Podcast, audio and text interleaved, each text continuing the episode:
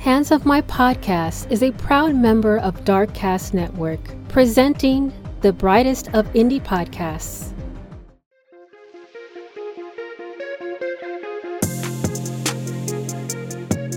Hey, I'm Gina. And I'm Amber. And we're here to bring you the Weird True Crime Podcast, where we cover true crime cases that will leave you asking yourself, did that really happen? We'll dive into questionable cases throughout history that are solved, unsolved, or just plain unbelievable. We'll also talk about the quirkier side of true crime in episodes we like to call What the F*** Wednesday. So be sure to subscribe and listen on your favorite podcast service.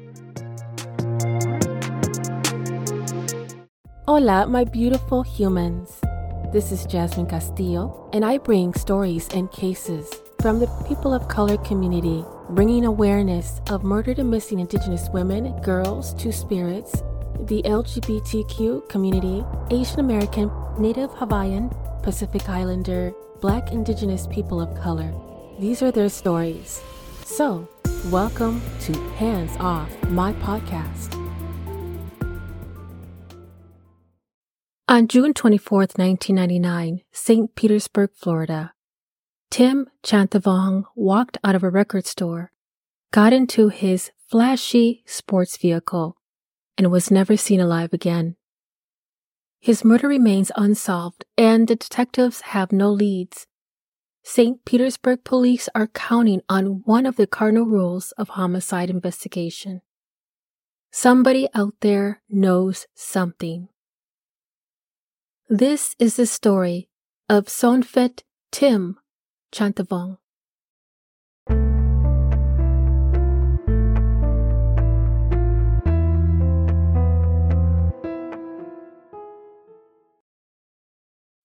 Sompong, a woman of Thai descent, had a challenging upbringing in Laos under the care of her mother and stepfather. When she was 17 years old, she met Cham Chanthavong, and they eventually tied the knot on February 12, 1972. The Chanthavongs worked diligently to establish a life for themselves in their village near Savanakhek, Laos. They built a home and started a family, with their first child, Boon Huan, being born on December of 1972, followed by their daughter, Seng Sok, in August of 1975. Tragically, both children fell ill that they lost the young brother, Boon Huan, at the tender age of 3. Despite this devastating loss, Sompong and Cham remained resilient and found solace in welcoming another bundle of joy into their lives. Their son, Sonphet, was born on December 12, 1976. As the late 70s approached and communism spread, the aftermath of the Vietnam War forced families like the Chanthavongs to make a difficult decision about their future. Due to Laos' involvement in the war, they became refugees along with many others. In 1979, the Chanthavong family found themselves placed in a refugee camp in Thailand while awaiting assistance. It was during this challenging period that Sompong carried their fourth child, Lethdar, who was born in October of 1979, with hopes for better days ahead. Sonphet's parents made a remarkable journey, coming to Stockton, California to pursue education and career opportunities. They worked hard to learn English and established themselves in their respective fields. When Tim started school, he faced the challenge of not knowing much English. Despite this hurdle, his parents provided a loving and supporting environment rooted in strong family values and a strong work ethic. Sompong, Tim's mother, worked as a Head Start teacher aide before transitioning into the medical field as a certified nursing assistant.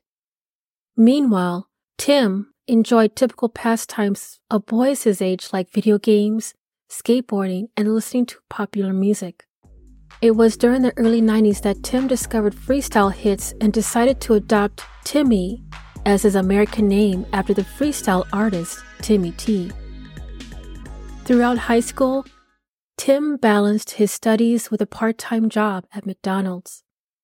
In 1994, the Chanthavong family made the decision to move to St. Petersburg, Florida, in search of a better environment and to be closer to their extended family. Even though Tim was in his senior year of high school, his parents believed that relocating was the best choice for their family. While Tim initially wanted to finish his education in familiar surroundings, his mother convinced him by buying him his very first car. Sompong had always dreamed of building a new home for her family. She worked tirelessly day and night, pushing herself to complete over 80-hour work weeks just to save up for this dream. Their hard work finally paid off when they broke ground on their new home site in early 1999. Tim started his senior year at St. Pete High with a shiny new 1994 Honda Civic. He had been working part-time at the movie theater and then Eckerd's, which is a well-known pharmacy retail chain that was headquartered in Largo, Florida. Eckerd was one of the largest pharmacy chains in the U.S., with stores spanning across 23 states. With his earnings from these jobs, Tim began customizing his car to make it even more impressive.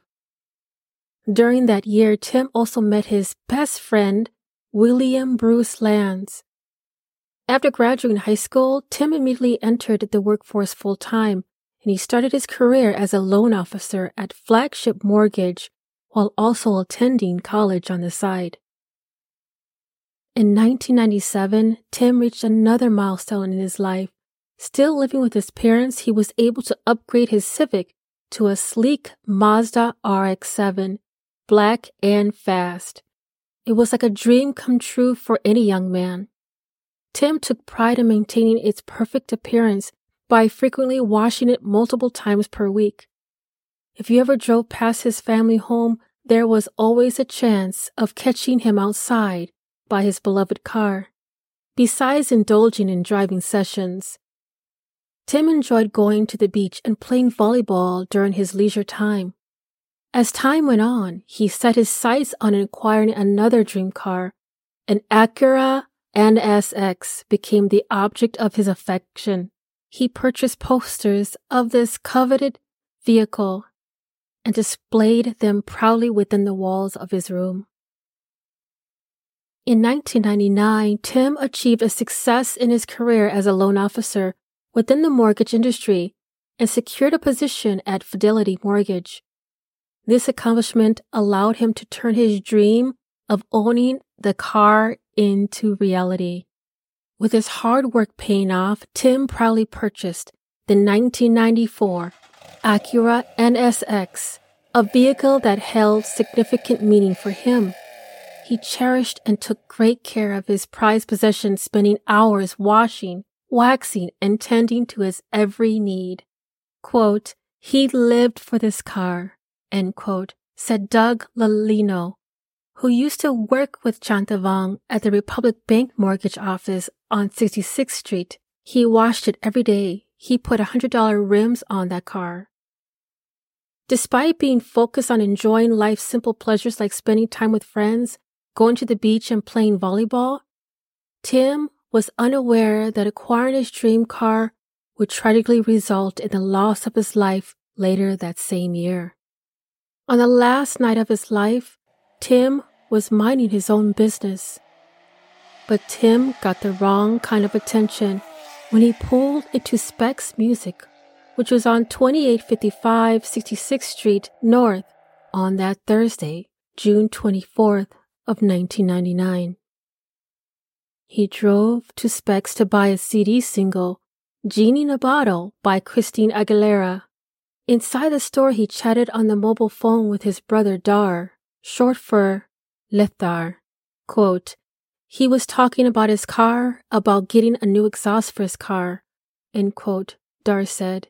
Then the phone cut off, like the battery had just died.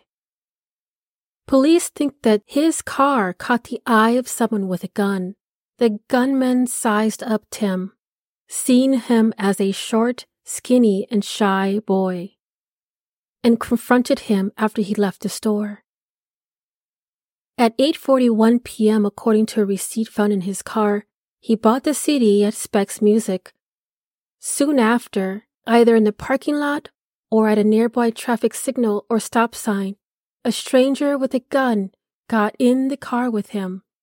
Tim was shot to death about 8 blocks from the store, at 60th Street and 26th Avenue North, near the Northwest Youth Center. A jogger found Tim bleeding in a driveway and called 911 at 8:51 p.m. Why, asked his mother, why did they have to kill my son? 12 minutes later, the Acura was involved in a hit-and-run accident at 53rd Avenue South and 7th Street. It ran over a curb and slammed into a parked car. Police later learned it was seen racing up and down 7th, twice running a stop sign at 54th Avenue South. The car was abandoned moments after the crash. Cindy Leedy, a retired detective with St. Petersburg Police Department, stated, "He was killed for a 15-minute joyride. It didn't seem to be personal. He had no enemies, wasn't in a gang, didn't buy or sell drugs. He had never been in trouble." His mother, Sompong, stated that people get jealous because he has a nice car and a good job, but my son is a very good boy. He never did anything wrong. 3 witnesses there saw a black man, possibly in his late teens and early 20s, with a low-cut hair, in Tim's car. Police don't have a composite sketch of the man. The description wasn't made public at the time because it was vague, and Cindy Leedy didn't want to discourage other people from calling with leads. Other than a vague description of a man seen in the Acura, the trail runs cold. Leedy states that, "We're hoping someone who may have had information of the time of this incident will come forward." His older sister, college student Kayla Chanthavong, flew home from an internship in New York. She recalled her brother as a giving, caring young man. Leedy and Chanthavong's parents, sister, and best friend went that Friday to 26th Avenue North and 60th Street, a quiet residential intersection where Tim was shot. Tim's death appears to be a classic case of someone in the wrong place at the wrong time, a quiet young man in a flashy car, and someone who, at the moment's notice, was willing to do anything to get it. Police have no suspects in his death and continue to retrace Tim's path in hopes of unearthing clues. Tim's cherished 1994 Acura NSX, complete with a stylish black leather interior, now found itself amidst the wreckage in a police impound beneath the towering Interstate 275. Its right front corner is severely crumpled, and the rear view window lies shattered, with one of its tires being rendered useless. Southeast Asian youth gangs have been linked to several violent attacks in St. Petersburg over the past years, leading to speculations that Tim's killing was gang-related. But the city's homicide investigators say Tim wasn't involved in gangs or drugs. They think his death was random, a classic case of someone in the wrong place at the wrong time. St. Petersburg has the most gang activities, but there are groups throughout the county that challenge law enforcement. A detective, Anthony Gentile, who is part of the gang intelligence unit, stated that most of the neighborhood gangs, they are named after the streets that they live, or neighborhoods, or even housing developments. There are followers and there are leaders, just like any place else, stating Detective Anthony Gentile. Some gang members are violent while others are not. The Asian gangs formed in Pinellas County after the Vietnam War. Different factions challenged each other. There are fights and drive-by shootings, though not common. They do happen. There are now an upsurge of Hispanic gangs, African-American gangs, and they are prevalent in the South St. Petersburg. White gangs have been identified in the Clearwater area. Some Tampa Bay street gangs are involved in illicit drugs, burglaries, auto theft, weapons possession, and other criminal activities. The state legislature in response passed the Florida Street Terrorism Enforcement and Prevention Act that enhances penalties for certain criminal activities and defines gang recruitment, intimidation, and other criminal acts. It's not easy to be accepted into a gang, and sometimes it's more difficult to quit one. Some allow resignations, others do not. Pinellas Park Police Sergeant Tracy Schofield said his city was a hotbed of gang activities in the early to mid-1990s. And 10 years after Tim's death, there is a calculation of 18 different gangs in this area. So I decided to go down the rabbit hole on Reddit, and a Reddit user going by the name of Kimber775 shared their theories and had a conversation with someone who was acquainted with Tim. The first theory suggested that the incident could be related to a drug deal, perhaps involving owing money or someone being ripped off. The second theory, which Kimber775 believed, proposed that it was a case of mistaken identity. It was possible that the flashy car caught the attention of a rival gang who mistakenly thought it belonged to someone involved in drug dealing for an Asian gang. This misunderstanding led them to crash and abandon the car when they realized their mistake. Although discussing rival gangs may sound unusual for St. Petersburg, Florida, there's a significant wealth disparity and diverse ethnicities living in close proximity. And according to someone connected to Tim in the same thread, he was not involved with the gang but occasionally spent time with them. They described him as a good kid whom they were proud of because he had a great job and he was leading a positive life. This person also mentioned that there were other unrelated robberies happening at the time, indicating that Tim's situation was simply straightforward robbery. Sompong faced unimaginable tragedy in the loss of her child. In the face of her grief, she channeled her pain into hard work and determination to find justice for her son. Year after year, Sompong tirelessly pleaded for information on her son's killer, never giving up hope. Her tear-stained face and heartfelt pleas were broadcasted through news channels and local papers, desperately reaching out to anyone with knowledge of the crime. But amidst the darkness, a sliver of joy pierced through.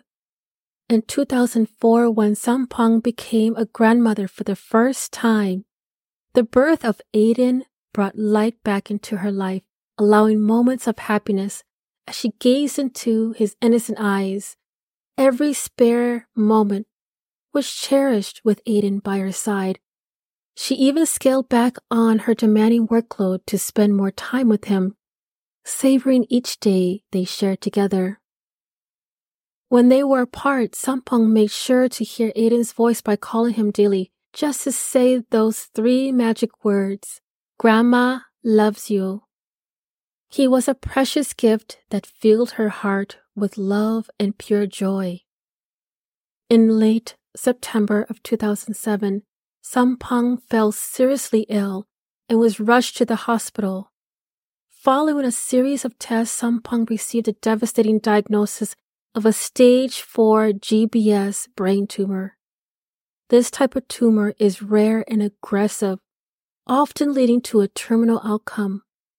Despite facing overwhelming odds, Sompong bravely fought against this formidable foe, finding solace in the presence of her beloved grandson. However, on November 19, 2007, Sompong passed away, leaving behind an unwavering determination not to give up. Unfortunately, she did not live to witness justice being served for her son's killers, a wish that she had held on until the very end. Since her passing, her family has carried on her legacy by sharing her story in the hopes that it will reach someone who holds the key to bringing her son's killer to justice. They continue their unwavering belief that one day someone will come forward and shed light on this tragic crime, ensuring that their son, brother, uncle, and friend receives the justice he deserves The Chanthavong family created a website. It was a way for their ensuring that Tim's story continues to be told. Sompong's pursuit of justice lives on, and their family remains committed to seeking closure and peace for their loved one. And I invite you to explore this site and experience the cherished memories they have left behind, as well as the lasting impact that they had on their lives.